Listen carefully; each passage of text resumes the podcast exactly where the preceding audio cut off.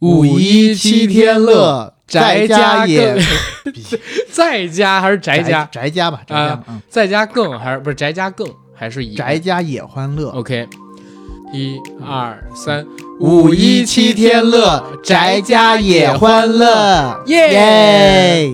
好贱啊！我操！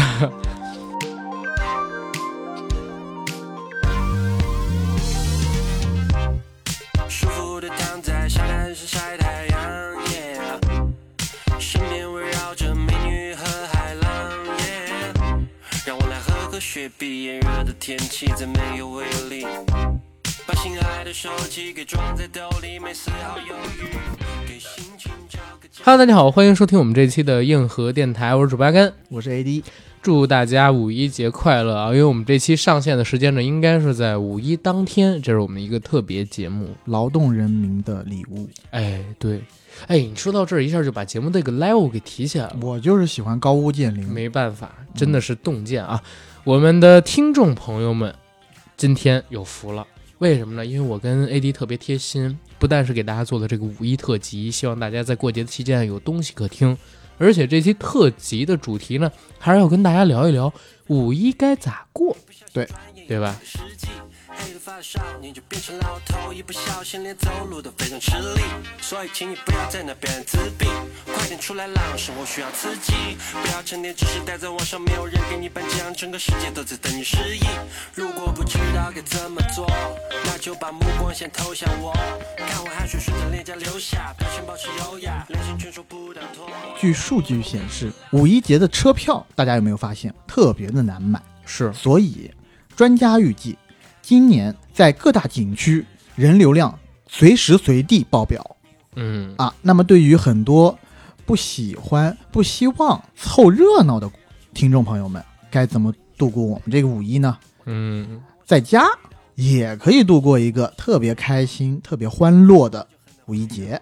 我想首当其冲的告诉你你首当其冲，你要说什么？啊、哦，首当其冲就跟首当其冲是两回事儿了啊！你说，嗯，宅在家里边，能够通过我们这期节目搞得特别的欢乐，嗯，还有可能通过我们这节目找到自己的另外一半儿。哦吗，为什么？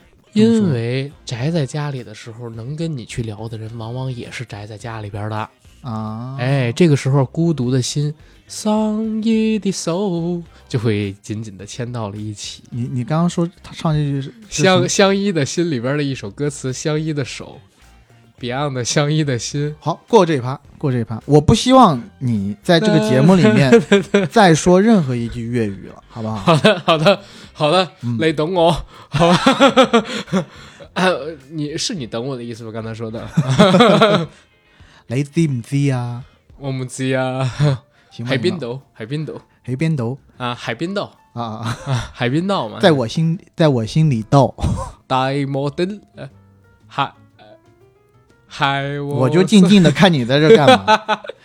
好，我进主题，进主题啊，跟大家聊聊五一应该怎么过，因为五一呢，AD 是要回家的，我也要。去挤这波人潮，其实我心里是不太愿意的，但是呢，我是一个重孝道的男孩子 所以呢，我要回去尽我的一份孝心是啊，陪我的爸妈。因为今年过年也是赶上疫情没回去，对，没有回去，对坚守在抗疫的第一线。哎，然后你这次回家，家里边不会给你组织相亲什么这个那个的吗？哦，我家不可能给我相亲啊。嗯，对啊，他们找的找的那些相亲对象，我都不太喜欢，主要是要万一你碰到一个就是真香的人，你一定要记得跟他说这么一句话：人潮汹涌，感谢能遇见你。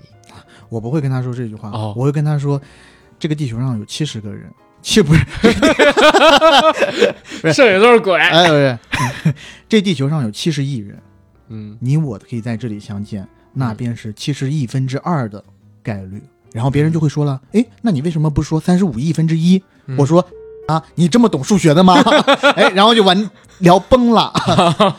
经此一役，我爸妈就从此断掉了给我介绍女孩的念想，念想，对明白了。就开始给我介绍男孩子。是哦，没 没有，也，没有我知道这事儿。没有你别别别拦着，别拦着啊！没事，那就说明我我我妈很 LGBTQ friendly 啊。对呀、对呀，我们家很 open 嘛、你们家好 open 啊！我早就知道了。open 你，啊，好 open 啊。这是你过年回家，哎，在家陪陪爸妈，这是一种过法。嗯但是呢还有另外过节对过节回家，不好意思。嗯但是还有一种过法，就可能像我这样，嗯我今年呢五一要带我妈出去溜溜，嗯去去比较大的城市，嗯，铁岭、嗯 去趟通州去趟天津，啊，去趟天津。因为实在是没海河去了。那你肯定要听那首《海河嗯摇摆客我得跟我妈一起唱那个什么，最近时下在 B 站上有一歌特火，》，啥歌？叫《什么是快乐星球》哦神墨神墨是快快乐星星球什么是快乐星球行，说一下。啊？对嗯我为什么要带我妈去天津啊？是因为我妈不是有那个二型糖尿病嘛，嗯她每隔几个小时得吃药，然后坐飞机、坐高铁什么的都特别麻烦。然后前段时间呢，本来说跟我妈一起去青岛，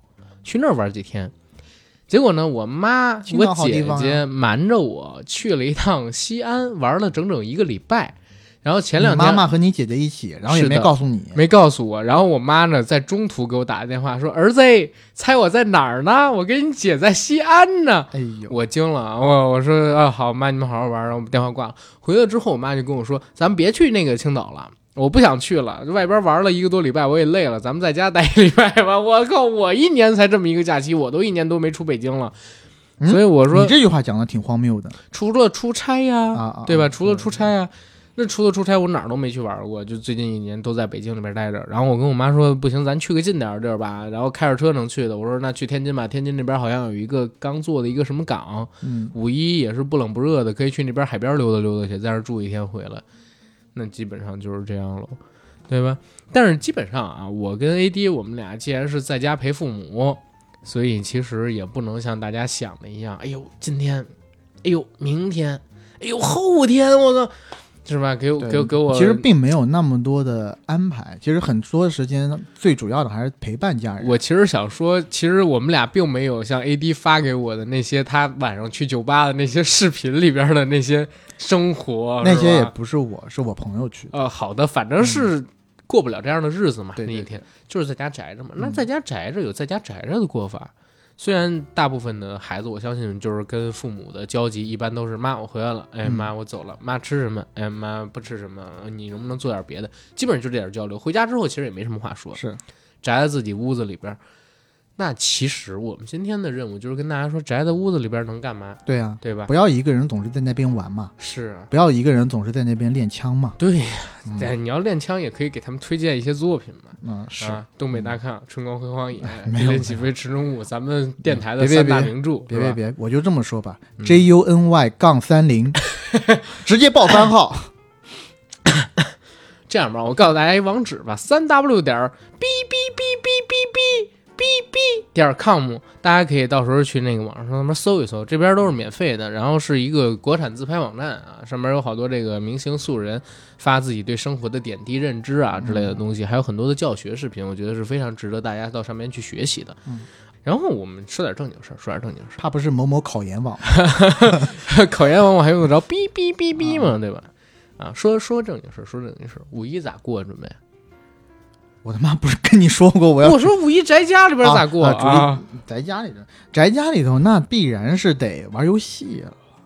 玩什么？PS 四，大家如果知道的话，有一款游戏是神作来的，嗯叫《最后的生还者》，叫《The Last of Us》，嗯，它是一个僵尸的打僵尸的游戏。嗯然后故事呢做的特别牛逼，就因为它故事牛逼，然后流程也好，现在 HBO Max 要把这部剧啊、要把这个游戏拍成电视剧。哦啊，电视剧的主角是由那个，哎，那个是谁呀、就是那是谁？却是谁？就是那个谁，就是演《权力的游戏》里面的那个红蝎子，那是谁？却是谁？被那个魔山给摁死的那个人，你知道吗是谁？？却是谁？好吧，不重要，忘了。我操！好好好，不重要，不重要。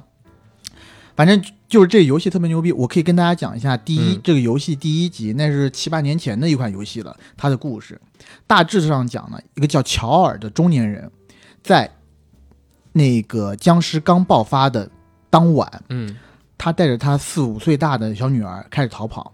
嗯开过几个路口以后，他的车就被撞翻，然后他女儿当着他的面被僵尸啃死。然后时间一转，十几年后，整个世界已经到了末世了，然后人只能居住在保留地里，而他呢，也已经过了十几年没有小孩的日子。在保留地里的人呢，他每年呃每天他有有几个固定的任务，就是要出去打猎，或者是出去到一些废墟里面去找一寻一些呃必备的食物或者日用品。当时这个事件呢，除了这个政府军以外，还有一个地下的抵抗组织叫火营。当他在一次外出的过程当中，他遇到了火营中的一个熟人，那个熟人给了他一个小女孩，告诉他，请他把这个小女孩送到火营的一个秘密基地去。嗯那个秘密基地很远，但是他的这个熟人呢，在死之前告诉他，你一定要把这个小女孩送到那个基地，因为这个小女孩是我们人类的最后的希望。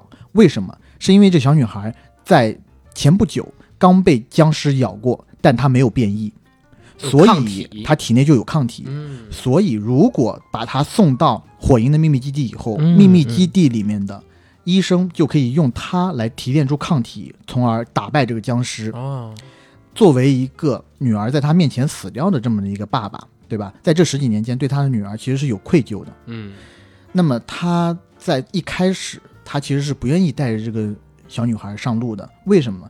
因为他觉得这小女孩会唤起他那不好的回忆，嗯会唤起他对女儿的思念。是但是他又没有办法，他只能带着这个女孩上路。在游戏里面，大概是两年左右的时间，历尽千辛万苦，终于走到了火营的基地。嗯从最开始的不信任和互相嫌弃，到最后发展出了如父女一般的情谊。嗯他们终于到了那个火营的基地以后，他和这小女孩就分开了。嗯小女孩就被科学家领到基地的最上层去做实验，而他呢被一个人安置在一个房间，他就觉得焦躁不安。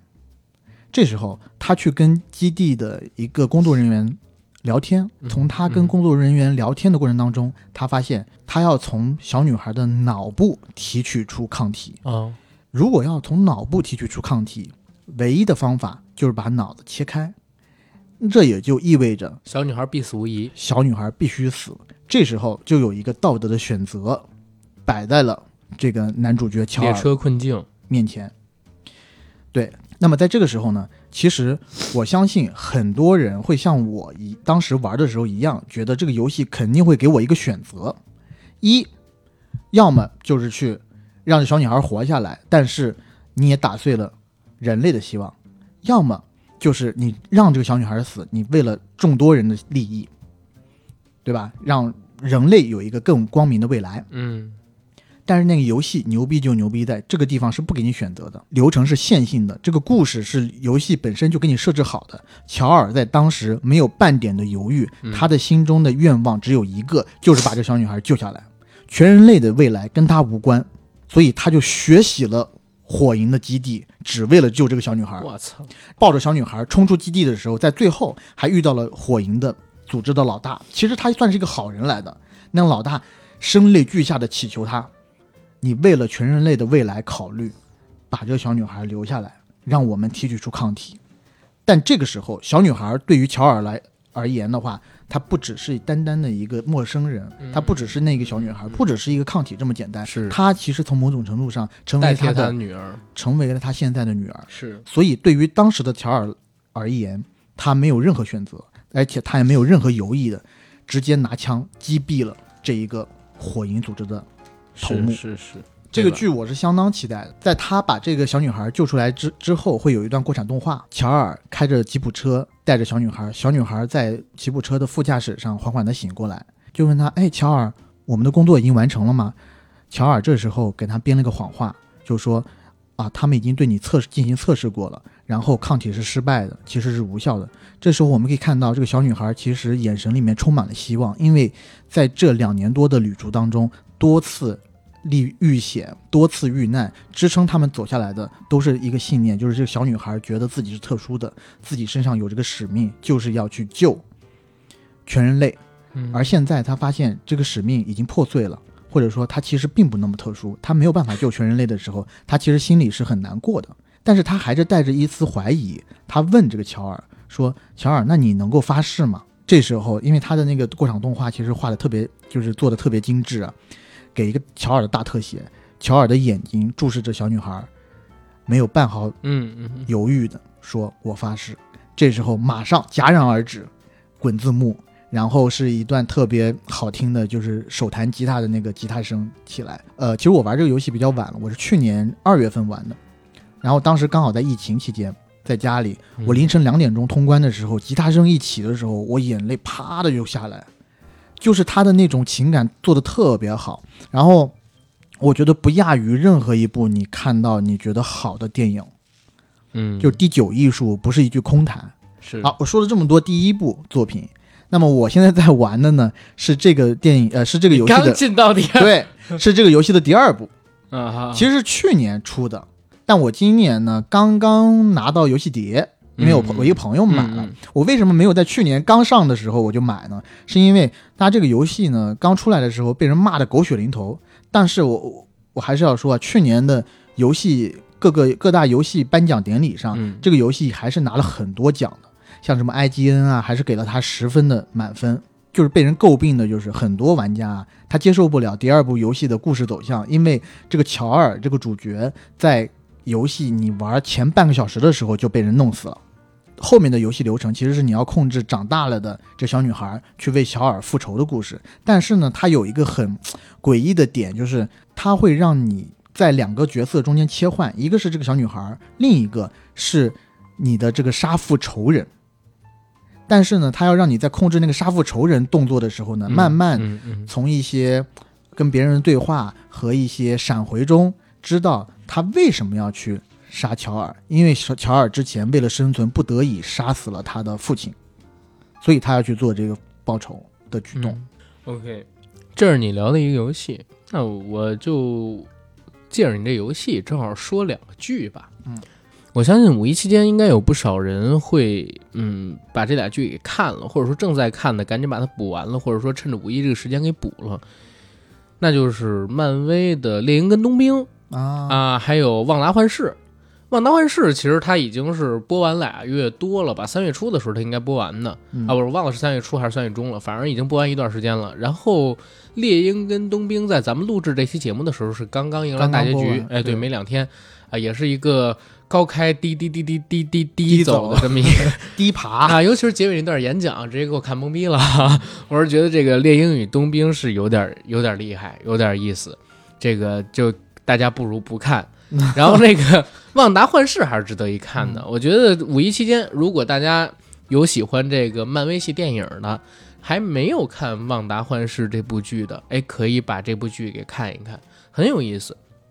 它前六集基本上是每一集开场跟它的一个设置风格是致敬美国某一个年代的情景喜剧，五六十年代六七啊，对，对他从六十年代一直到八十年代，一直都有，嗯而且它里边像是有什么脱线家族、成长的烦恼，它每一集的片头都是按照那种啊，它致敬的那一个年代的那一个剧的片头去制作的，嗯，对吧？成长的烦恼、家有仙妻啊，等等等等的，所以它是漫威特别好的一个尝试，他拿自己的这个电影改编成的剧集，去冲击在各个领域里边最有代表性的那些经典的剧集。虽然结尾的时候可能也有高开低走的问题，但是相比起猎鹰跟冬兵，旺达幻视给我那几周带来特别多的乐趣，所以在这儿给大家推荐一下。而且这一季的旺达幻视，它其实是有一个彩蛋的，就是旺达通过自己的能力制造出来的那两个孩子，到底是不是真实的生命？因为在剧集结尾的时候，那俩孩子的呼救声隐隐的传过来，让正在修习着黑魔法之书的旺达听到了。那有可能会在新的电影里边，据我所知，应该就是《奇异博士二：疯狂的多元宇宙》里边有出现这两个孩子，然后旺达也会去连续这美剧跟电影的故事。所以，如果你还想接着看漫威的朋友，可以把这部剧给看了，我觉得应该还是比较值得一看的。目前的话，在豆瓣上边的评分也非常的高，现在应该还在八点六以上吧，还是八点八、八点九，我忘记了。总之，大家可以去看看这部剧。然后那个猎鹰和冬兵呢，我是第一集的时候我就觉得，嗯，这这个动作场面不是让我特别的幸福啊，啊，不是让我特别的信服，因为它作为一个呃，我我们讲应该是美剧史上规格最高的一个美剧了吧，嗯投资上好几个亿呢。说是一点六亿美金，嗯然后一共就那么几集。那现在看过来的话，他确实扔了不少的钱，但是我始终我就搞不明白为什么要把猎鹰单独拿出来做一个戏。猎鹰的话，其实我作为一个对漫画并不是十分之了解的普通的观众啊，拿他来单独开一部戏，我是特别难站得住脚，他的人设跟他的能力我也觉得，就是猎鹰的话，你就是一个普通人啊，是对不对？你就靠那一身装备，你有就那么牛逼？对，就那个翅膀，还有那个背包，嗯，我觉得你你你也不是超强生，你不你也不是那种超级战士什么的，就是你打得起来，你怎么能比别人厉害呢？这个没办法，你看就是好多那个早期的漫画冬兵当然可以啊，对冬兵也是超级战士嘛，而且还有那只胳膊。嗯，你看是这样，早期的漫画不讲逻辑的，经常会有什么回旋镖战士，嗯，是吧？然后会有什么忍者刺客，就专呃回旋镖战士，顾名思义，他是拿回旋镖做武器的。但是没办法，出来的时候人气高，所以以后改编成真人版的时候就得延续它，他还得用那武器。猎鹰也是，他创作出的那个年代，他这样的技能就已经很牛逼了，所以到现在为止的话，电影版也得有他，然后等等等等东西。但是我觉得还是可以稍微变革一下，给猎鹰再增加一点能力之类的，给他开点外挂，是吧？给开点外挂我也可以理解嘛。嗯，但是这个戏没做好，是戏没做好的事儿。他打戏、动作戏是扔了钱了，但是剧情上边立不起猎鹰的这个人设，尤其最后结尾那段，就是你说演讲让我直接给看傻了。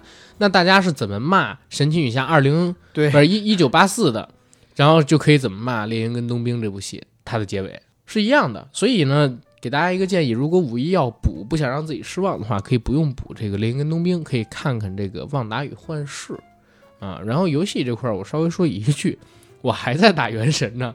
如果想跟阿甘一起打原神的，欢迎搜 ID 硬核班长，然后加我好友的时候说一声你是听电台来的，这样我通过你好友咱一起打原神。嗯然后一点五马上就要开了，一起抽钟离哦。然后你你来，你接着跟大家讲五一怎么过你的。最近其实我一同事给我推荐一个手游，嗯我觉得大家如果喜欢呃国产老游戏的，也可以尝试一下。这手游呢叫《天地劫：幽城再临》，它的氪金的地方呢，基本上也是跟其他的游戏一样抽人物。但是呢，你如果不氪金，你也可以玩它的单机版。它的单机版呢，基本上就囊括了你之前在电脑上十咱十几年前在电脑上玩的呃两三个单机版的全部内容。然后它也有新的网络版追加的内容，然后哎这是一个二次元画风哎，对啊，之前两千年左右那时候可以说是国产游戏的一个巅峰吧，就是《天地劫》这边，《幽城幻剑录》《还神劫》是啊，神魔至尊传》画面跟打击感做的真不错哎。相当不错，所以喜欢的人可以去玩一玩。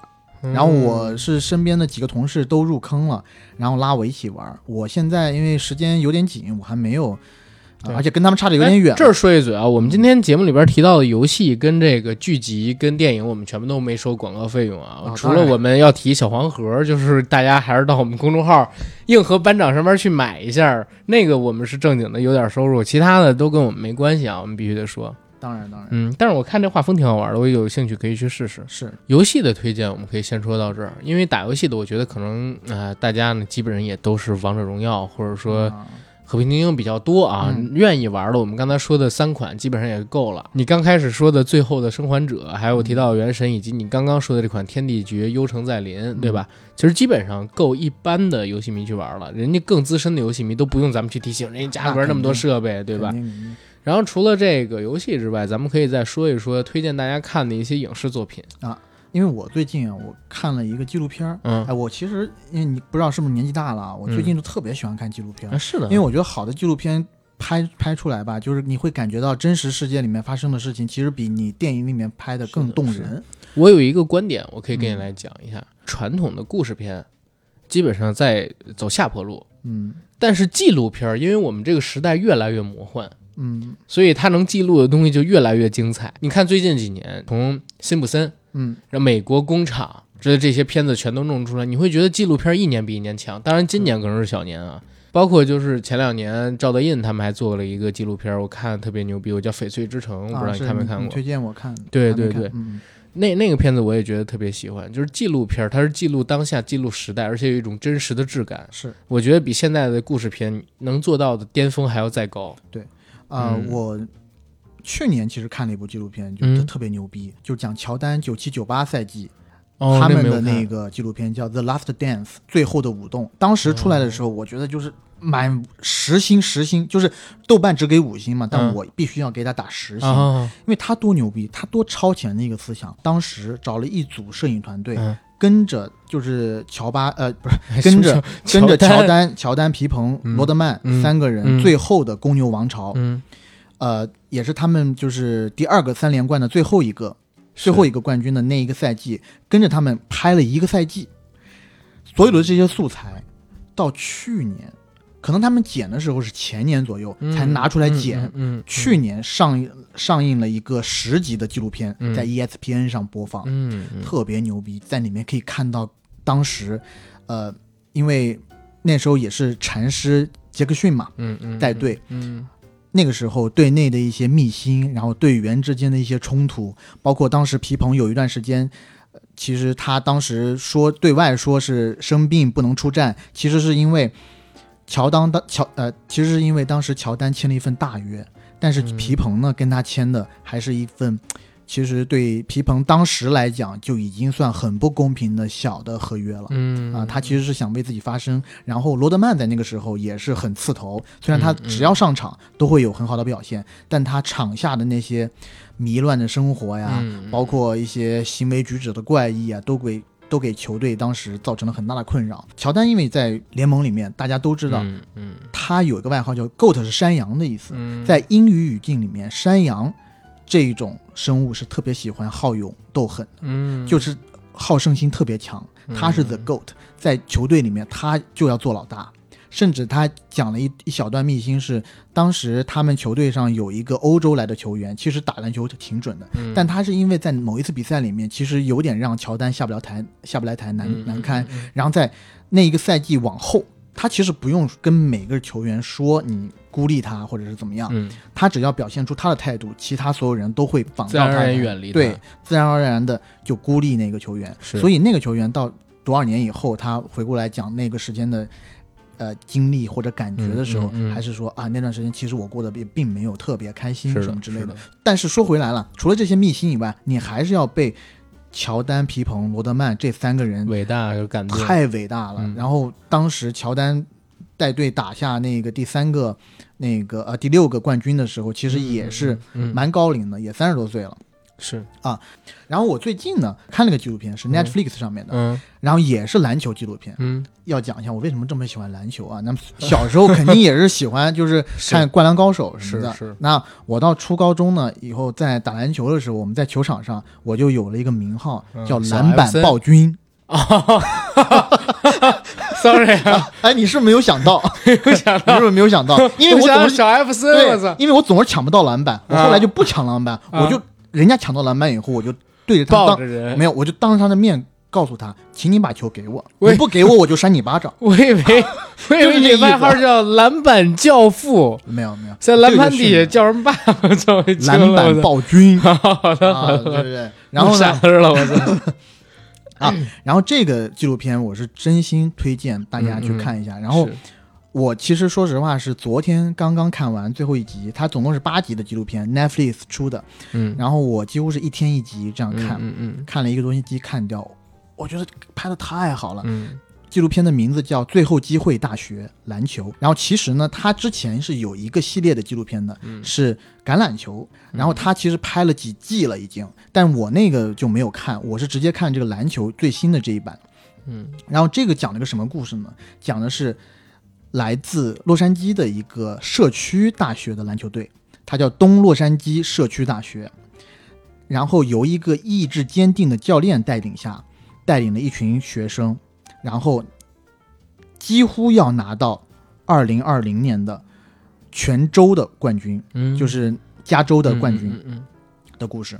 这里要科普一下大家啊，就是有很多学生去上社区大学的目标是为了呃曲线救国，就是你要在社区大学，比如说上满两年或者三年以后，你成绩达到一定的条件以后，嗯你可以再去以比较低的条件申请一些正常的大学。嗯所以呢，在这个学校里面，有一部分学生是曲线救国，另外有一部分学生呢就是刺头，嗯，就是从小就是一群坏坏坏孩子。嗯然后也是贫民窟里面长大的。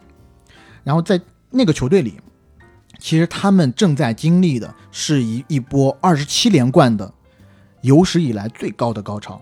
在这个东洛杉矶大学的篮球队里面呢，有大概两个人，一个人呢是之前就在 Division One 的球队里面打球，当时也被誉为是明日之星，但是因为他误入歧途，然后结交了一些坏朋友，还判被判入狱。刚放出来没多久，他这时候人生失去了任何的方向，但是被教练团看中，教练团告诉他：“你来我东洛洛杉矶，嗯，就是来我这个社区打球，呃，社区大学打球，我可以让你有办法再回到那个学校里。嗯，然后还有一个学生呢，就是因为他在高中的时候学习成绩太差了，他是不能进入到那些呃好的大学的。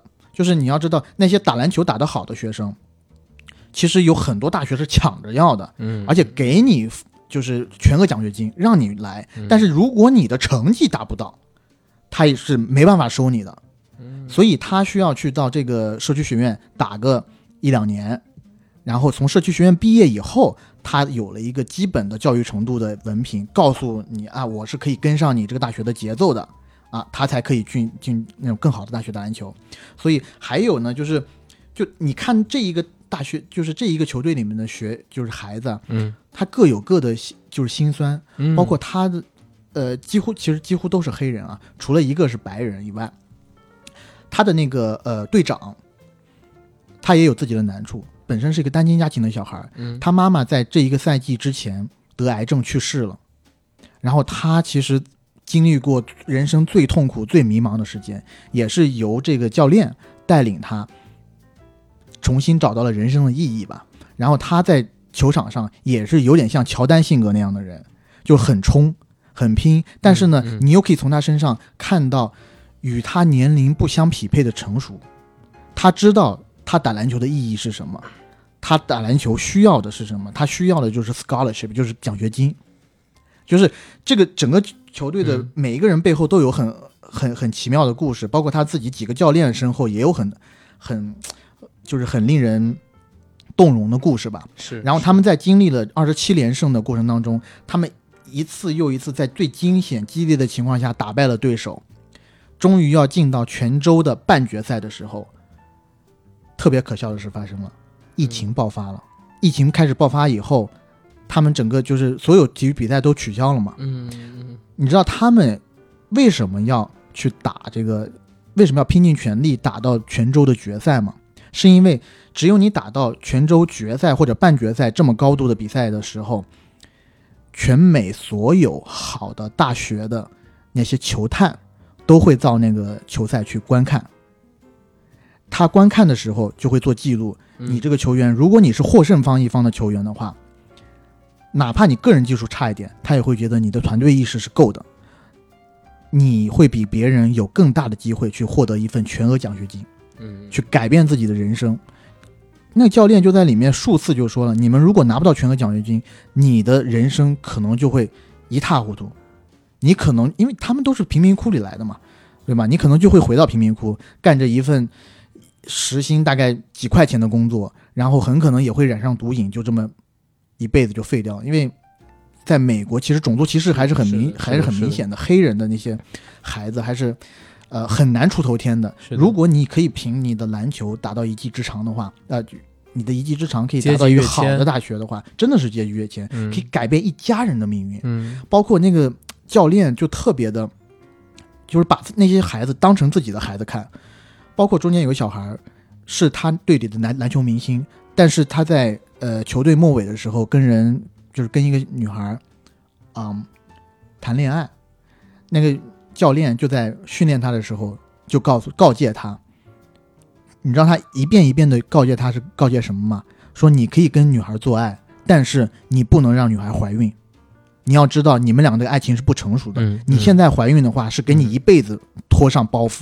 你要知道，就给他细数了很多那种特别有名的黑人篮球明星，因为不洁身自好，有很多小孩儿，即使他赚了大概几百万美金，但是这些抚养费他最后都付不起。嗯就一次又一次的告诫他，讲的都是一些很平时的大道理。嗯很平时的道理，对吧？纪录片的结尾，其实他会给每一个人现在的境况，确实也如这个教练所愿。然后你看到那个场景的时候，你会真的你你有一种跟他们一起跑过了一个赛季的感觉，然后也为他们就是你可以想见的人生起了变化而开心。嗯而且中间有一个特别大的刺头，就是他每一次在篮球比赛的时候，如果遇到一点点就是不开心的事情，他就会很暴怒，你知道吗？就是情绪很不可控。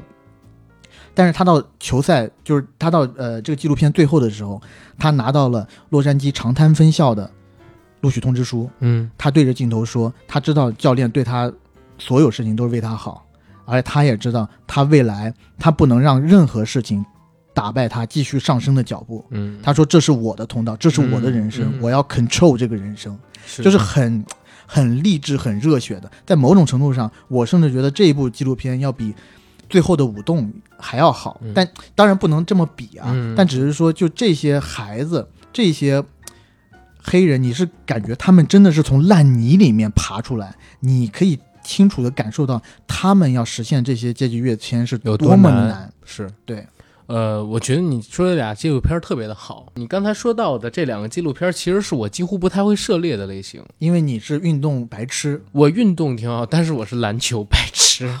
你一看我，你看到我的第一眼，你就知道我是在篮球场上驰骋的人吧？哎，怎么有这么长的时间的沉默？艾弗森转世，好 吧？啊还好你没有还好你没有说，还好你没有说博伊金斯转世，贾巴尔转世，操！别说也是贾巴转世就不错。博伊金斯啊，你你不看篮球是不是？啊，博伊金斯是当时联盟里面一米六几的，不是后卫我我说的那个天沟 贾巴我知道我知道贾巴尔，我那你知道贾巴是谁吗？贾巴是星球大战里的贾巴吗？是的，好，OK。啊，因为我真的不太看这种类型的纪录片儿。嗯，啊如果你要真说纪录片儿的话，最近两天我可能看了两个，一个是嗯最近一次拿了奥斯卡提名的时间嗯，啊，然后还有一个就是咱们俩前天看那个暗杀了刺杀，啊，刺杀，嗯，刺杀你可以跟朋友刺杀可以跟大家来说一下。哎其实这个片子，后也会自己做一期节目讲刺杀的吧？咱们聊刺杀可能就不止聊刺杀了吧啊？也咱可能聊那啥，给大家预个告吧。之后我跟 AD 可能会做一期付费的节目，然后那期节目呢是以我今天要跟大家分享的这部纪录片《刺杀》，然后为引子展开的一期节目。为什么要做成付费，不在这个常规节目里边跟大家聊？因为《刺杀》这个片子讲的故事非常有意思，它讲的是一四年金正男，也也就是朝鲜最高领导人金正恩，他的哥哥是怎么死的嗯，这样的一个纪录片。这个纪录片可能在豆瓣上面大家也可以搜到，它评分不是特别高，但是呢，它有一个非常有意思的视角，而且它记录的既然是这样巨大的一个人物的逝世，它给大家提供了一个不一样的历史观。这个历史观是什么？就是在权力机器、国家机器在大人物的脚步下，我们这些小小的普通人，真的就只是什么都不知道的蝼蚁，被人操控在手中的棋子。微尘而已。微尘而已，就是我们根本不足以改变自己的命运，微小到这样一个情节。甚至我们的命运是被人随意摆弄的。对，就是他们的一个小蝼蚁嘛，嗯对吧？然后当时看到这个片子的故事，可以简单跟大家这么讲一下：金正恩的哥哥金正男也是，嗯，金家的长子，他的大哥，在马来西亚机场被人给刺杀了。刺杀的方式非常奇怪，有两个女子分别走到了金正男的背后，用双手捂住了他的脸。同时呢，用手捂住他脸的时候，在他的脸上乱抹，似乎在抹什么东西。一个女子抹完了之后走掉，另外一个女子赶忙又走过来，在她脸上接着开始抹，抹完之后又走掉。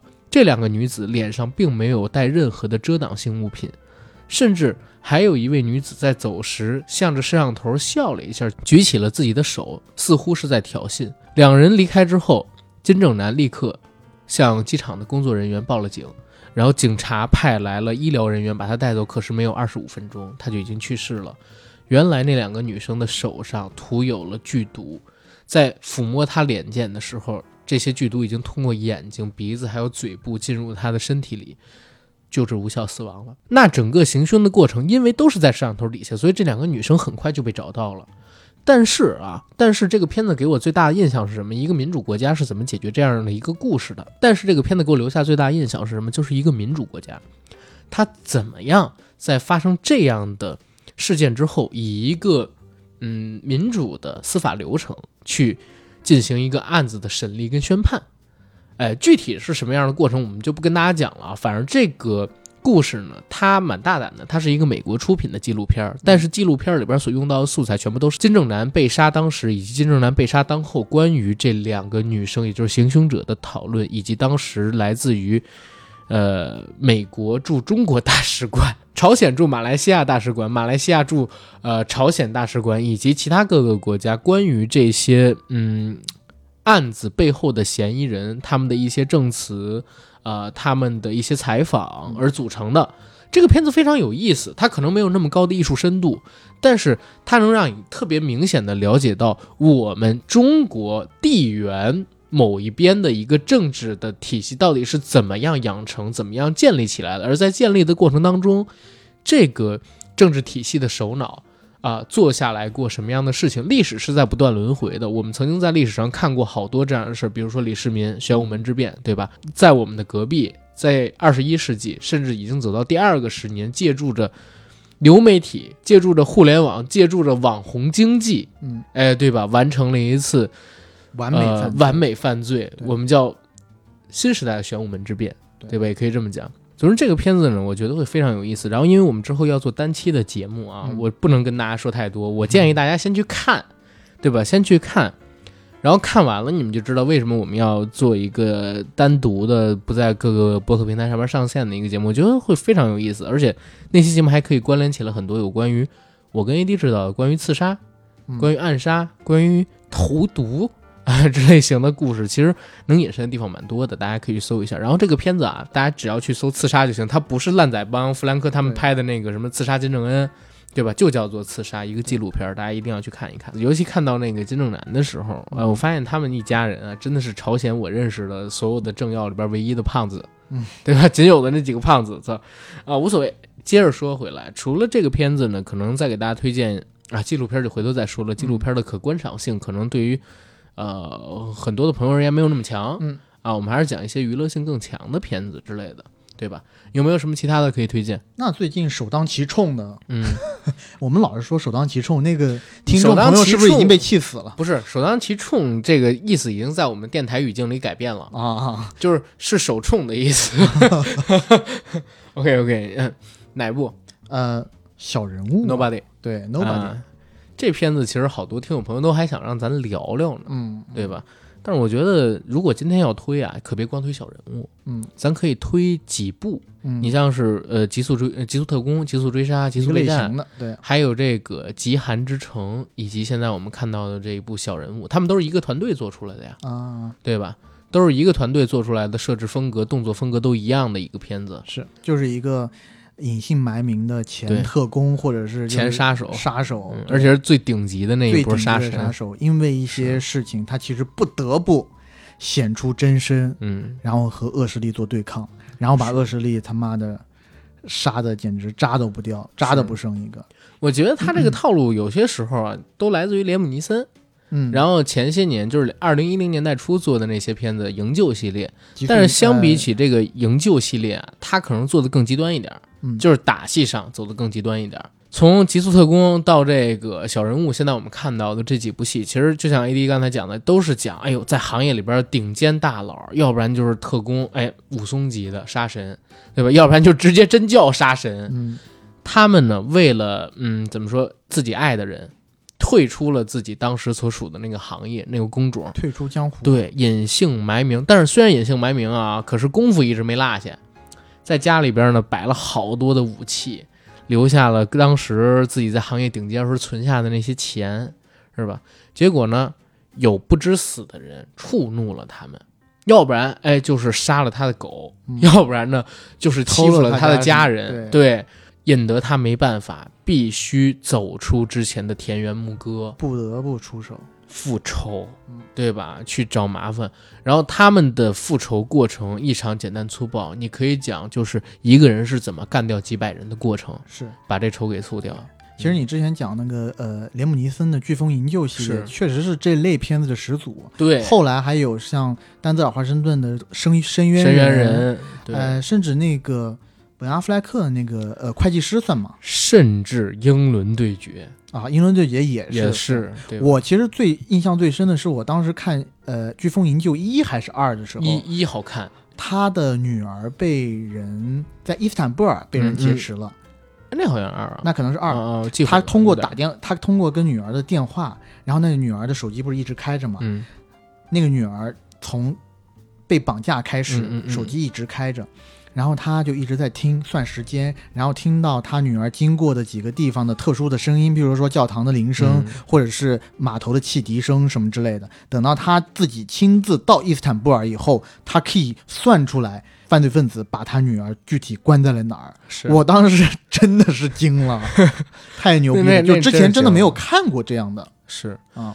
这种类型的片子，其实在现在越拍越多。然后现在大家对于动作片的追求就是越简单粗暴越好。我们其实就是要看动作。我最近几年看到的这些片，只要是带着动作题材然后爆了的，嗯，都是特别生猛，剧情极呃极其简单无脑的。就比如说《极速》系列，然后还有现在我们说到这部小人物，还有《之前空营救》什么的一一几年的时候，那个嗯印度尼西亚的突袭，啊。突袭，突袭更是它的剧情就是就是打那栋楼，从下打到上，通关。通关通关的打但是打的太漂亮了。突袭的那个最牛逼的地方，我觉得是哪儿？动作片，嗯就是所有的动作片都是一样的。就是你，你不也看了那个桑林写的那本动作电影设计吗？他其实里边提到了一件事儿：动作片一旦保护多了，就不好看了，嗯，对吧？拍的时候保护多了就不好看了。突袭那个片子，印度尼西亚哪有什么体系啊？哪有什么就是高端威亚？哪有什么特效给你抹呀？对吧？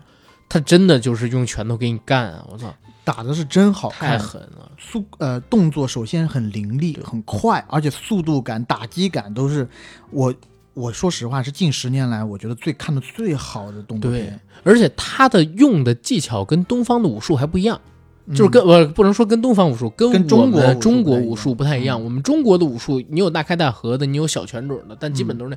但是突袭的那个呃突袭他用到的那个功夫，我觉得很像泰泰拳用很多手肘用肘膝盖，对，它是八个点的。用八个点的，就是肘、膝盖这些全都算进去，然后是从很多刀法里边变出来的拳法，嗯，那个打法是非常有意思的，太漂亮了打的，漂亮，而且当时我有一个第一个镜头，你还记得吗？应该是突袭二还是突袭一？我因为我好像没看了，没记太清楚。男主角呢对着一面墙练拳，嗯，是一面水泥墙，然后拿拳头打那个墙上的一个点，打打打打，拳速越来越快，越来越快，最后可能到一秒四五拳这样的样子。然后他妈墙开始露出墙皮了，然后手上开始流血。那个东西你明显能看到，他不是用特效做的，他真是拿拳头去打。我操！但是现在也很有问题，为什么突袭三迟迟出不来？就是因为突袭这帮人跑到好莱坞拍戏去了，当配角去了。我操，惊了。是对然后那个呃，刚才我们说到这个极速跟小人物系列，他们都是一个动作班底，然后做出来的。这个动作班底其实是出自于两千年代初或者说九十年代末一部革新了全世界动作影片甚至科幻片的这么一个电影《黑客帝国》。嗯，它是《黑客帝国》当时的武术指导团队当中的一个成员，以及基努里维斯的替身啊，他们做成的一个导演班底。他们所以选择基努里维斯来演这个极速系列，也是因为他们之间的关系足够好嘛。他们现在做出来的片子其实是无往不利的，最近这几部票房都卖的特别的好，尤其《极速三》，如果我没记错，好像北美破亿了吧？我具体我还不太清楚，嗯我记得如果没记错应该是北美破亿了票房是票房是很好，而且成本也低啊，它这个东西啊，而且《极速三》里边你明显能看得到，他未来还要铺四五六的故事，应该要拍六部，现在这极速系列就是石门的嗯顶头招牌了，是吧顶？天招牌。小人物这个片子，它的主角呢是大家可能都没有那么熟悉，但是看到他脸都能认出来的《绝命毒师》里边的索尔。当然，他现在还有另外一个名字，就是风骚律师，对吧？《绝命毒师》应该是过去二十年时间里边最成功的原创美剧之一。然后索尔呢，也是这个片子里边最有意思的人物之一。哎，怎么都是之一呢？不过这部剧因为特别精彩，所以每一个人物单拎出来都可以说是美剧里边天花板的人物，所以叫他之一也是不过分的啊。甚至成功到他后来有了自己的单人衍生美剧，现在在各大评分网站上面评分也都特别的高啊，基本都是九点七、九点八左右。我唯一没想到就是索尔这么能打，啊，这部戏里边居然做一个退伍特工，而且是国家最顶级部门的那种退伍特工。这部戏就是告诉你，索尔被逼急了，复出了，干人了，连带着他爸爸也是跟他一组织，连他的一好哥们儿也跟他一组织，他们仨人一起去杀人了，就是为了杀人，然后搞一个刑房出来，做一刑房电影。我操，在这刑房里边做各种各样的机关，三个人拿着枪开干，操！但是这部戏相比起之前的《极速》系列还是有进步的。基努里维斯他拍到《极速特工》不，拍到《极速备战》，就是第三部的时候，《极速》系列，他跟哈利贝瑞已经要一起来演动作戏了，就是他自己支撑不了一部戏的完整的动作了因为。你看到他打的时候已经很吃力了，他五十几岁了，他都五十六七岁了。如果说现在这个时间线再推下去，可能说《极速》的第四部明年说要上，对吧？明年说要上，拍的时候可能是五十六、五十七岁，再往后两部他可能到六十岁，更难做这么大规模的动作戏了，而且是持武器的动作戏啊！这些武器可不轻，大家可别看着那枪，那用的枪可都是真枪。哈利贝瑞年纪也挺大的，而且他们虽然是练过一点点武术，但是在我看来啊，就真的对于拍这种动作戏，跟过去他们拍的八爷的那种类型的片子其实还不太一样，动作思路是完全不同的。这部更贴合实战一点，你包括他们用的那种枪法叫莫桑比克枪法，嗯，这种枪法最典型的特点是什么？不会留活口，而且呢，就是他每一次打都要补枪，开三枪打一个人，每一次。你看基努里维斯他在特工系列里边，你经常会发现什么呢？他拿一个，比如说冲锋枪，嗯，他也是哒哒哒哒哒哒点射点射，点的是哪儿？头部，然后腹部，还有胸部。就是他都打要害，一定是开三枪，甚至有人倒地之后，他还要再往头上补一枪一。枪，嗯就是莫桑比克枪法，它是近战的时候最常使用的，也是最有效的一种枪法，就是为了在最短的时间里边用最少的子弹，然后直达你的要害。一扎没穿二扎心，三扎没穿四扎心，五扎没穿六扎心，七扎没穿八扎心，跟大保镖里边那个郭德纲练的枪法是一样的。但这个东西被搬到银幕上边来，其实也是有挺长时间的了。你看之前汤姆克鲁斯拍的那个《羊入》不是狮不是呃借刀杀人，当时演的那个杀手用的也是这种类型的枪法。然后贝尔演过一个就是用枪斗术的一个枪，叫什么末世什么忘记了，里边就就是拿着枪无限子弹那么打，其实用的很多也都是这种枪法。其实你可以把它看作是枪斗术的一个雏形来的，所以这种戏份的拍摄跟之前拍《黑客帝国》什么的完全是两个思路。然后本身你带着这么重的一个器械，它又是一个一直从头打到尾的片子，就是李维斯他做不到这么大的体力消耗。就是他这边呢，甚至到第三部的时候，你就会感觉到什么？他不但是打着吃力，配合他的人都很吃力。对，其实第三部的时候有一点点回到，就就你看第第一二部的时候，譬如说嗯，别人都在打的时候，他的背景上的人一定是也是要在打他的，或者在打他的过程当中。但这一部里头，我清楚的，我记得啊，有几个镜头是他在跟别人打，但背景背景上的人在跳，就在看着他们打，你知道吗？就是是就其实有这个是很不太可取的时代对，这个其实是不太可取的。嗯。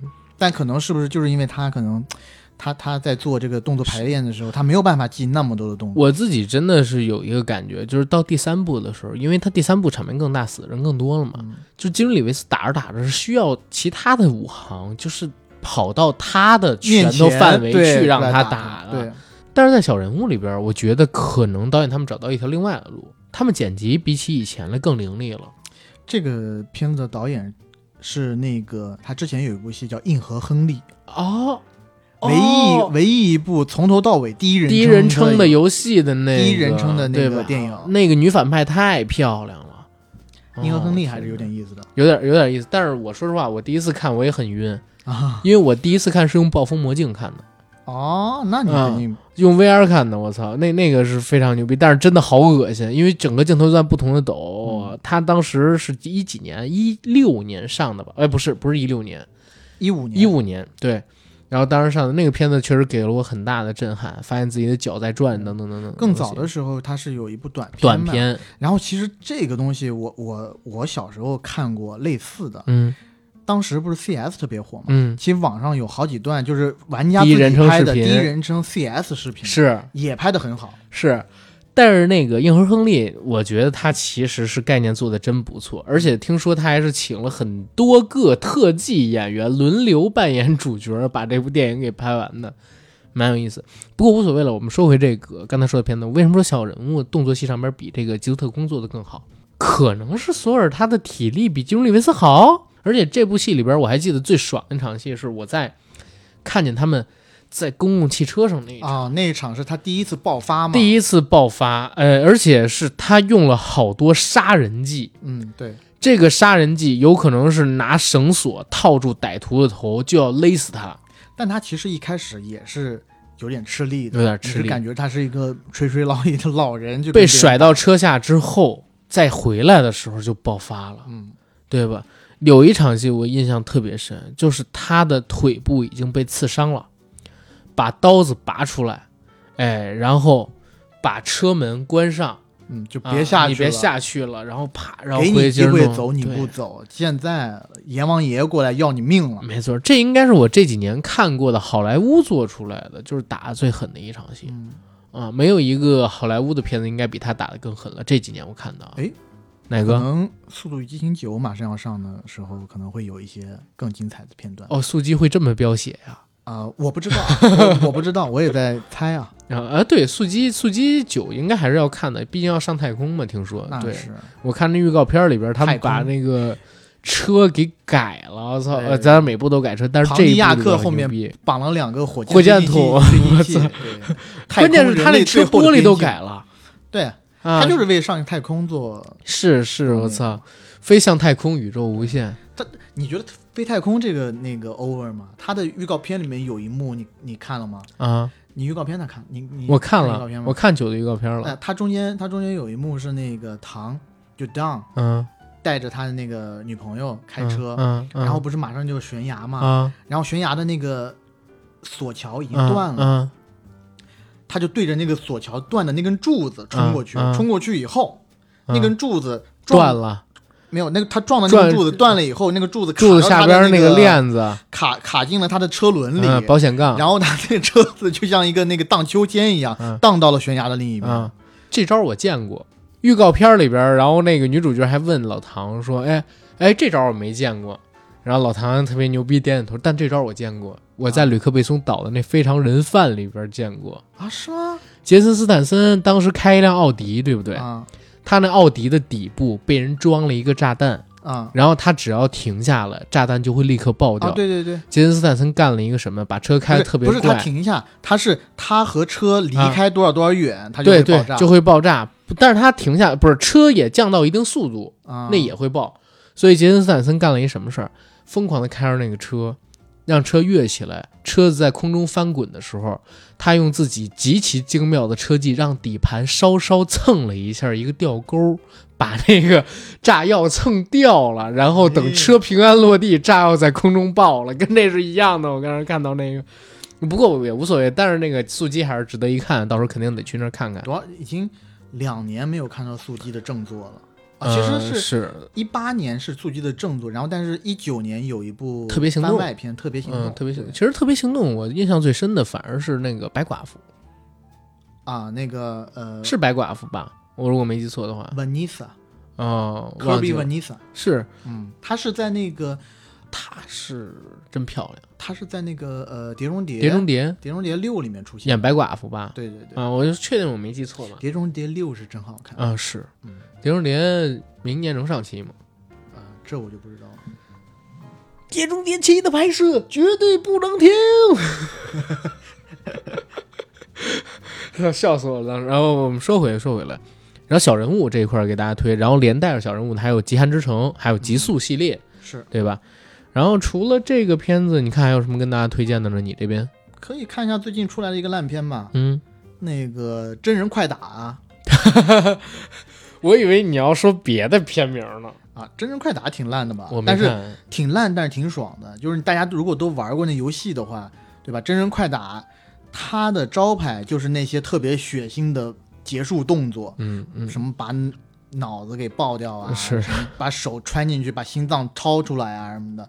然后他在，呃，当然了，这个电影在昨天已经上了 HBO Max，然后我也马不停蹄的，昨天他一上 HBO Max，首当其我就上去 HBO Max，别人从 HBO Max 上 download 下来的盗版，我就下了，我就看了，对，然后吃的是生肉哦，嗯，就没有字幕的那种全篇看完。嗯嗯当然，你也不需要懂什么那个英语，你看他的打就行了。它的剧情其实都很呃一般了。他确实打斗还是 OK 的，但只是说，呃，这个打斗和小人物比起来是差点意思。嗯我觉得就是那个五五指团队的问题。是的，然后这个团队我不知道怎么，但有明显的老式港片的痕迹。照理说，这个真人快打它的监制是温子仁，嗯我们知道温子仁出产过多少牛逼的作品，《速度与激情七》，还有那个海王王，对吧？嗯，相思醒，其实有他有他这这个来做的话，其实我本来期待度还挺高的，我觉得应该应该还不错。但是呢，反正大家可以看个乐儿吧。嗯，然后中间有一幕，我觉得还是挺爽的，就是如果大家喜欢看一些血腥打斗的话，我靠，他这个部片子确实是近几年来最血腥的一部。是吗？中间有一幕就是呃，如果大家玩过游戏的话，知道里面有个角色叫空老，空老的那我个得去看看啊，空老，的武器是他的一个铁帽子，嗯，是把那铁帽子掷在地下，然后呢，铁帽子开始飞飞速的旋转，嗯作为一个像电锯一样的东西。他那个电影里面有一幕，就是空了把铁帽子已经掷在地下了，然后这时候有一个长着翅膀的翅膀的女妖，其实也是游戏人物了，嗯我忘了游戏人物叫什么过来偷袭他，嗯，他瞬间就顺势，就趁着他偷袭的劲儿，反手把他按在了地下，然后推到那个他的帽子那儿。那个帽子现在不是旋转的特别快，像个锯子嘛？对，然后整个就把它锯开了两半，哦，你就可以看到整个切面哦。那我必须得去啊看，真的必须得去看这个片子。今儿晚上回去就看了呢。OK，然后说完这个，再说两部戏，一部呢是我推荐给大家的，我刚刚发现啊，就是《盗墓笔记》更新了一个动画版，哎，在腾讯视频上边叫《秦岭神树》，哎，我觉得做的还可以。嗯，大家有时间可以去看看这个动画版国创的啊，而且它上边标的特别明，就是未满十八周岁者请不要观看。啊、它是自我分级的。秦岭神树这个事儿，我在看了前三集之后，我觉得哎还不错，大家有时间可以去看看。然后有时间我们也可以做一个《盗墓笔记》的节目哈，嗯，啊，这也是大家的一个共同记忆啊之类的。然后除了这个呢，再给大家推荐一个综艺，也是从四月二十三号刚刚开始更新的，叫《向往的生活》第五季还是第四季，我忘记了。这一次呢是他们到了桃花源，黄磊跟何炅一行人准备到那儿去生活。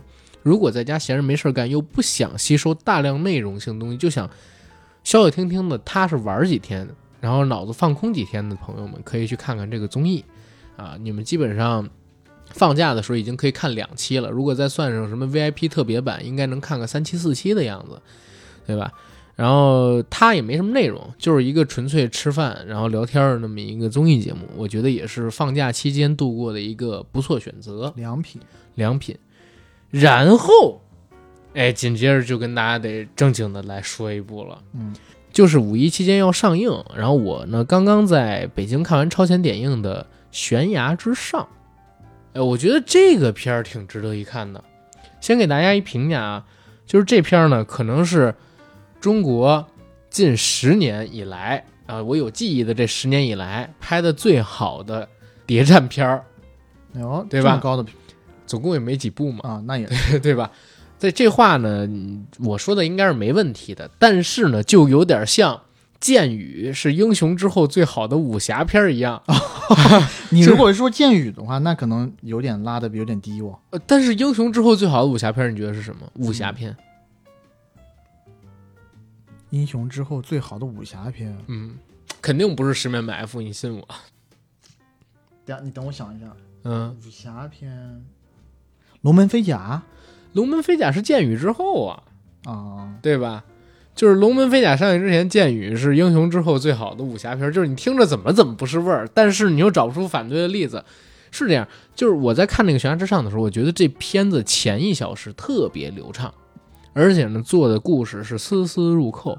但是时间到了后一个钟头的时候，就各种 bug 开始出来了，尤其是最后十分钟的结尾很潦草，但是虽然如此啊，这片还是有一个七分，在我这最少有一个七分的这么一素质，嗯是在哪儿？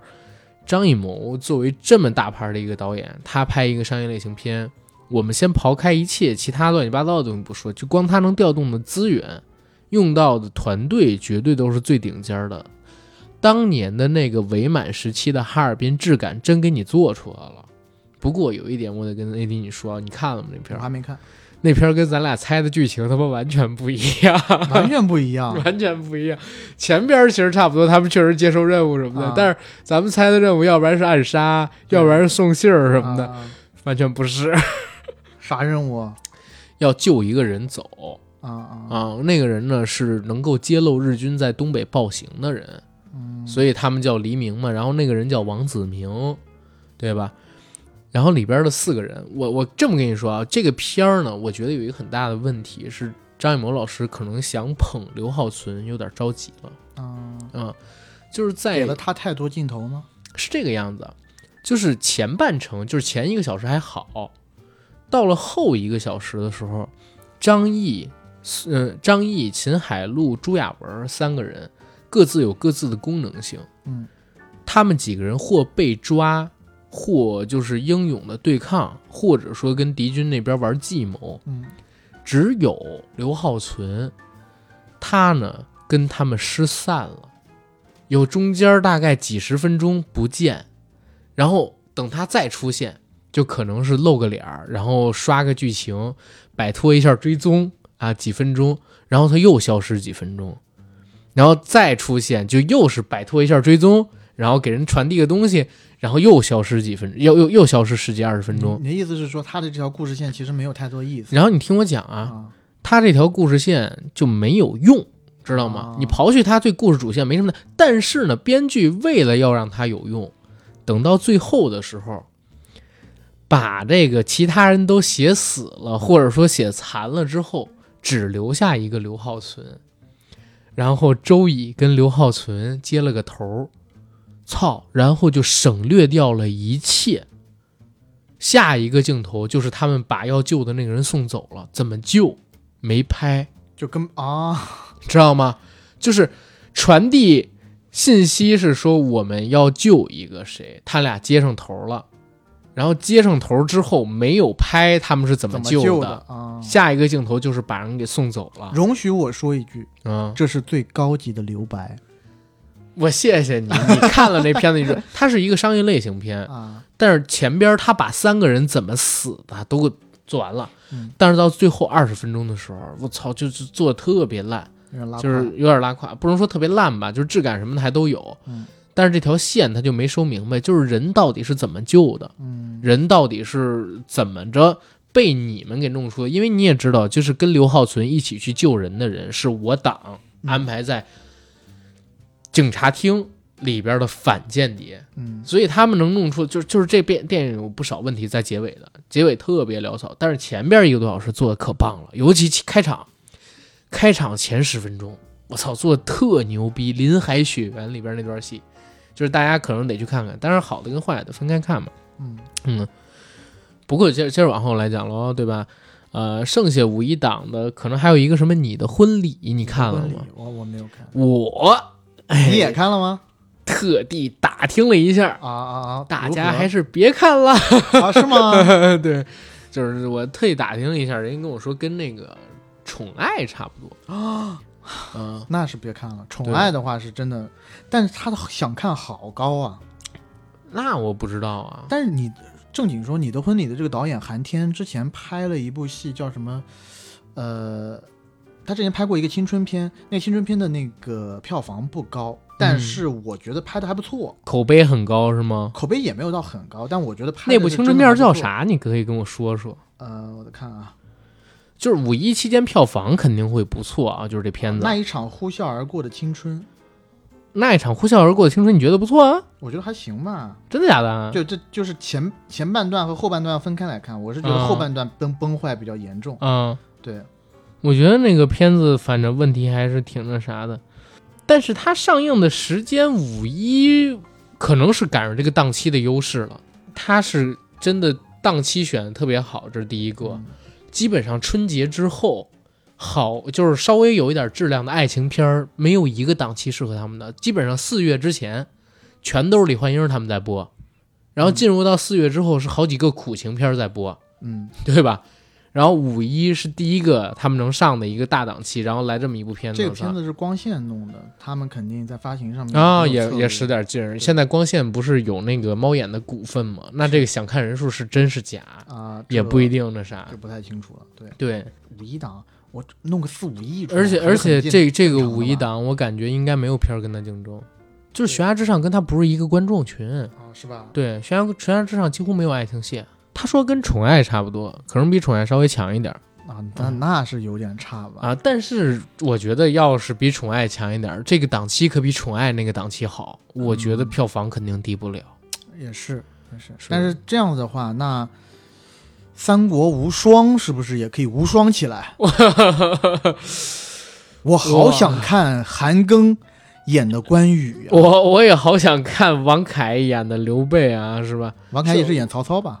王凯演曹操吗？有点忘了，我忘记了。我操！反正反正古天乐演的就是这些。我只想看那个林雪演的董卓，我还想看古力娜扎儿演的古力娜扎演的貂蝉，古力娜扎儿演的貂蝉，不是《三国无双》这个片子，我肯定会去看，但是我觉得我是看着笑，然后出来骂的人，我肯定不会说什么好话。就这片子预告片妥妥的，就是特效还是不错的，特效还是可以的，但是这个人设有点崩的太厉害了，我操！哦，但是又回过来，其实五一当天还是有几部片子我们是秘，首先秘秘密访客，我想去一探真容哦，对秘密访客，然后其他扫毒决战、扫黑决战，我也想扫。黑那个我想看一下，我也想。最近才才上的。让他们想这这个时候上，我觉得可能也对自己的内容有点信心的。应该是又又修了一下嘛，嗯，对吧？然后阳光劫匪，其实我也想看一下。阳光劫匪我还挺我还挺想看。说不，好，玛丽的这个喜剧片又是五一档唯一的一个这种大喜剧片。我觉得阳光劫匪的口碑应该还不错，因为阳光劫匪打出来的这个概念其实蛮有意思的。相比于目前啊，就是我们能看到的，呃，一些片子，阳光劫匪它是主打女性这个概念，而且他本身导演是李玉，嗯，就是李玉之前的《苹果》跟《观音山》，我相信大家应该也是有看过的，包括《万物生长》，就是质量上我觉得做得还行，而且实际上我真这么说啊，我自己认为马丽对于喜剧电影的塑造能力其实是要比贾玲老师强的。贾玲老师就是之前的那部《你好，李焕英》，这可能是她这辈子都不可能再复制的一个电影了。嗯，但是马丽的话，她走那么多场，走了几千场的话剧表演出来的，然后她对这个戏剧跟电影的理解，我觉得是要比贾玲老师强的，对吧？她来做，我觉得还有点期待，我可以去看看，嗯，嗯、但是不一定就能做得多好哟。但如果要是好嗯的话，我觉得它的票房可以爆。可以爆，我也觉得是，而且这个宋佳选片的眼光，我觉得也还可以。这个档期里面很很很独树一帜的电影。是是，这个我我觉得应该好，我觉得应该还好。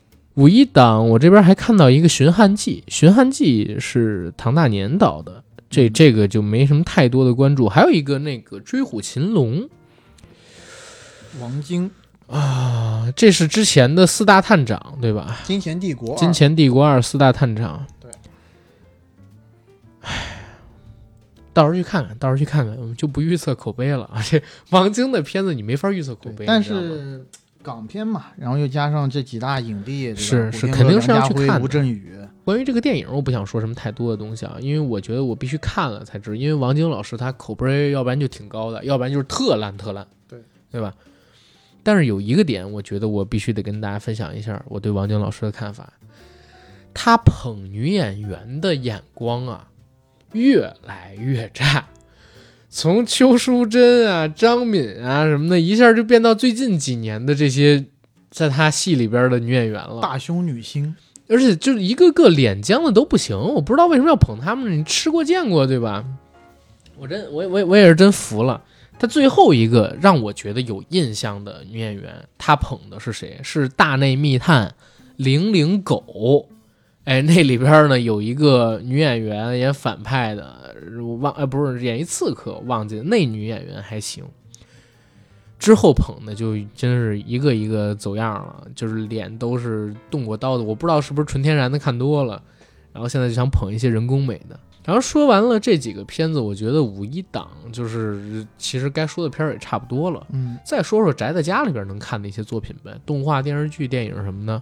那我给大家推荐一个、呃电视剧吧，就是一美剧。我觉得在家里头看五一期间嘛，也别看那种太沉重的，就看个喜剧的好了。嗯嗯，然后这个美剧呢是 Netflix 在到去年为止吧，一直是点击量最高的美剧。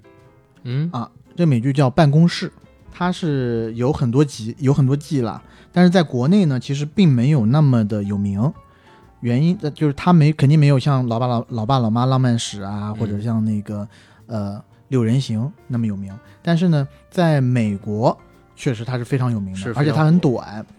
呃，主角呢是史蒂夫·卡瑞尔，还有那个约翰·卡拉辛斯基。办公室讲的是啥呢？讲的是在一个呃，美国东北部有一个小小的公司的办公室，这个这个办公司是做什么呢？这个公司是卖纸的。嗯大家知道做纸这种东西，其实呃从很多年前开始就已经走下坡路了嘛。嗯但是就在这样一个下坡路的公司里面，一个小小的办公室里面，呃，办公室办公室成员之间的勾心斗角，包括这个办公室经理怎样去用他的那那种比较蠢的方法去呃 manage 每一个人的故事。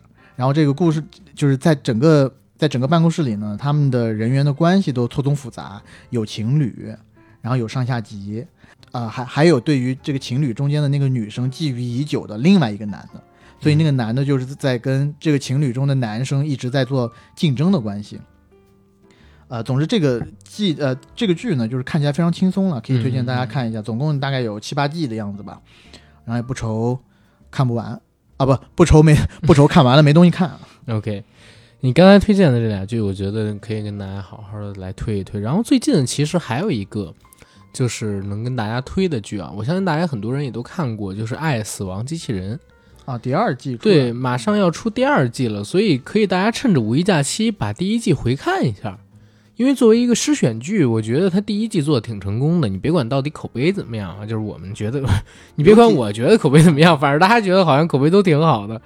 所以那个想看诗选剧，尤其又对第二季有期待的朋友，可以再来看一看《爱死亡机器人》的第一部。然后第二部上的时候，我们应该也会做单独的节目的，对吧？可以跟大家聊一聊，因为我觉得这个剧可能是今年除了嗯全裸导演第二季能更新之外，我个人比较期待的一个的一个剧了。对，啊、然后五一你看还有什么要跟大家聊的吗？还能跟大家看的，还能跟大家玩的，我觉得好像比较少了吧。如果也不是比较少，我觉得看这些，太如果大家都看的话，也看不完。在五我我在想，就是要不要给大家聊点儿就是老的，比如说华语地区的一些片子，因为咱们聊了好多都是就是老外的片子，嗯对吧？如果大家有时间的话，然后我最近我最近前两天的时候，我把《大丈夫》又重看了。嗯，对吧？我觉得大家可以看一下《大丈夫》系列，呃，导演是谁我就不说了。然后反而是那个里边有曾志伟的一个一个喜剧系列，讲的是沉重的生活压力下，香港的几个中年男人啊，躲开老婆的跟踪，倾尽全力在全城流窜去嫖娼的故事。但是那个片子本身拍的很有巧思啊，这是第一部。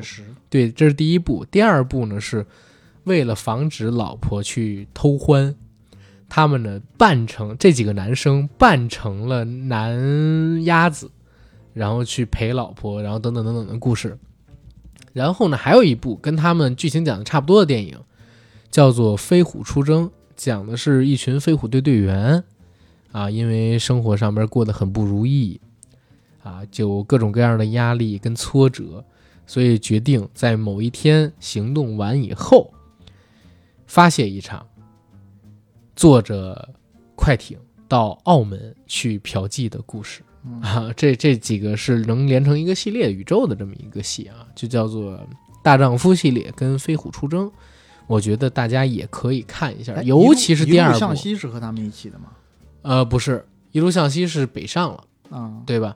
然后这几个讲的都是在呃省港当地的故事。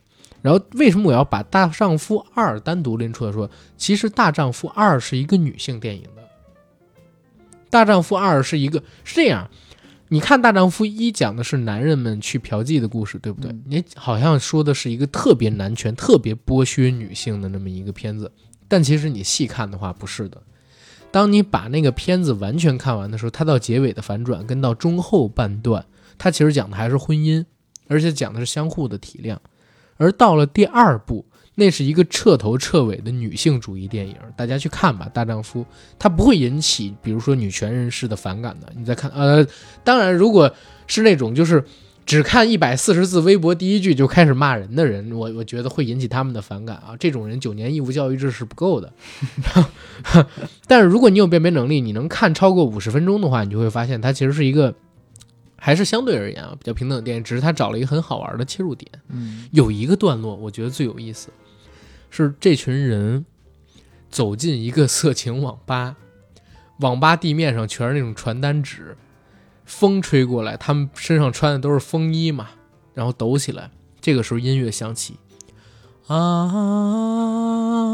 啊啊啊！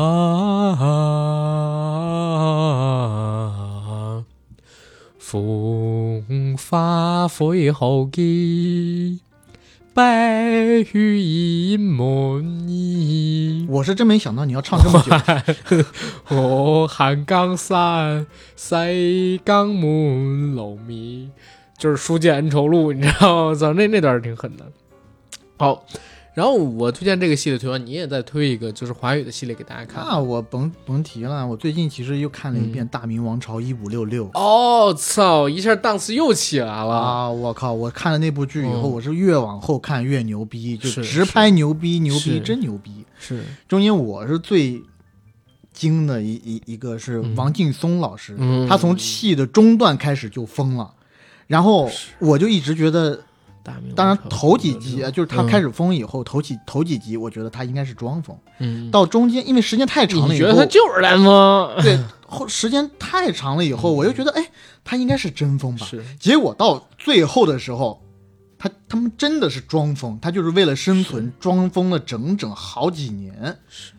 那个片子是真的，就是我觉得是张黎老师拍的，在最好的几个剧，国内的几个，这种讲历史、讲政治的剧上面，无出其右者，我觉得《走向共和》走向比这好共和也还对对。也也也很也很好。对，走向共和，我我记得我看第一集的时候，我就被震惊在哪儿？操，李鸿章在那儿吃鱼呢，嗯，啊，这边战事吃紧啊，知道了，下去吧。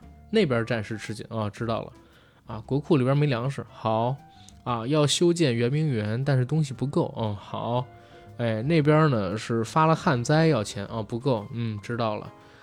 然后突然有一人跟他说：“说老佛爷养的那只鹦鹉，您送的已经一天不吃食儿了，不是准备要送给老佛爷的那只鹦鹉，已经一天不进不进食儿了。”啪，筷子立刻放下。你说什么？你从这一段你能看出来怎么回事？前边几个都是要钱的，对吧？对。后边小太监说的这个问题是怎么搞定前边那群钱的事儿，所以最后这个事儿是他妈最重要的。这鹦鹉吃了，送给老佛爷，前边那点钱没准就都有了。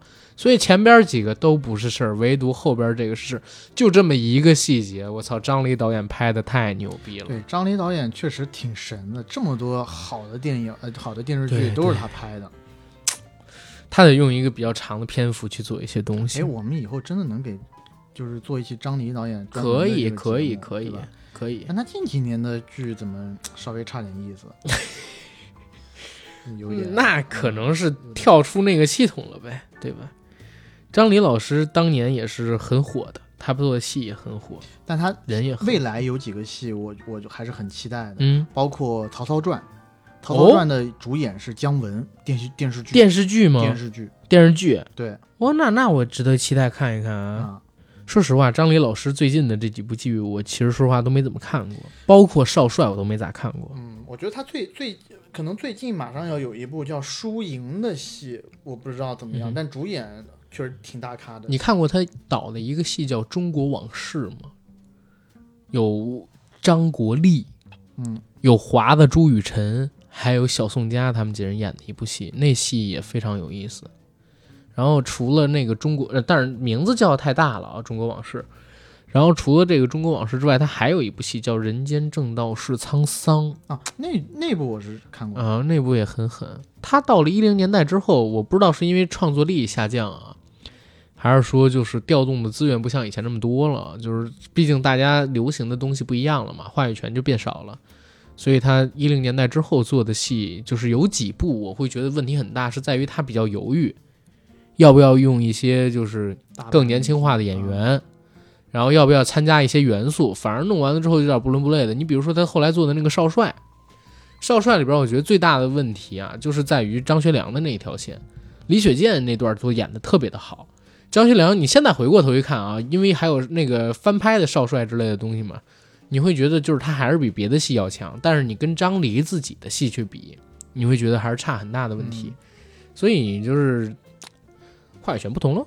不过你推的这个剧特别好，《大明王朝一五六六》应该是中国进入两千年以后拍的最好的两部嗯年代戏电视剧啊，一个就是张黎老师导的《大明王朝一五六六》，还有一个就是他导的《走向共和》。